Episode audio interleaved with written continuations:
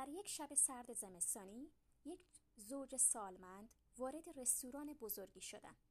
آنها در میان زوجهای جوانی که در آنجا حضور داشتند بسیار جلب توجه می کردند. بسیاری از آنان زوج سالخورده را تحسین می کردن و به راحتی می شد فکرشان را از نگاهشان خواند. نگاه کنید این دو نفر عمری است که در کنار یکدیگر زندگی می کنند و چقدر در کنار هم خوشبخت هستم. پیرمرد برای سفارش غذا به طرف صندوق رفت. غذا سفارش داد، پولش را پرداخت و غذا آماده شد. با سینی به طرف میزی که همسرش پشت آن نشسته بود رفت و روبرویش نشست. یک ساندویج همبرگر، یک بشقاب سیب زمینی خلال شده و یک نوشابه در سینی بود. پیرمرد همبرگر را از لای کاغذ درآورد و آن را با دقت به دو تکه مساوی تقسیم کرد. سپس سیب ها را به دقت شمرد و تقسیم کرد. پیرمرد کمی نوشابه خورد و همسرش نیز از همان لیوان کمی نوشید.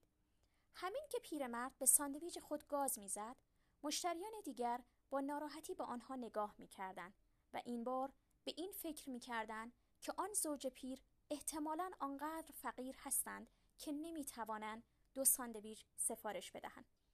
پیرمرد شروع کرد به خوردن سیب زمینی هایش. مرد جوانی از جای خود برخاست و به طرف میز زوج پیر آمد و به پیرمرد پیشنهاد کرد تا برایشان یک ساندویچ و نوشابه بگیرد. اما پیرمرد قبول نکرد و گفت همه چیز رو به راه است. ما عادت داریم در همه چیز شریک باشیم. مردم کم کم متوجه شدند در تمام مدتی که پیرمرد غذایش را می‌خورد پیرزن او را نگاه می کند و لب به غذایش نمی‌زند. بار دیگر همان جوان به طرف میز رفت و از آنها خواهش کرد که اجازه بدهند یک ساندویج دیگر برایشان سفارش بدهد و این دفعه پیرزن توضیح داد ما عادت داریم در همه چیز با هم شریک باشیم. همین که پیرمرد غذایش را تمام کرد مرد جوان طاقت نیاورد و باز به طرف میز آن دو آمد و گفت می‌تونم سوالی از شما بپرسم خانم؟ پیرزن جواب داد بفرمایید.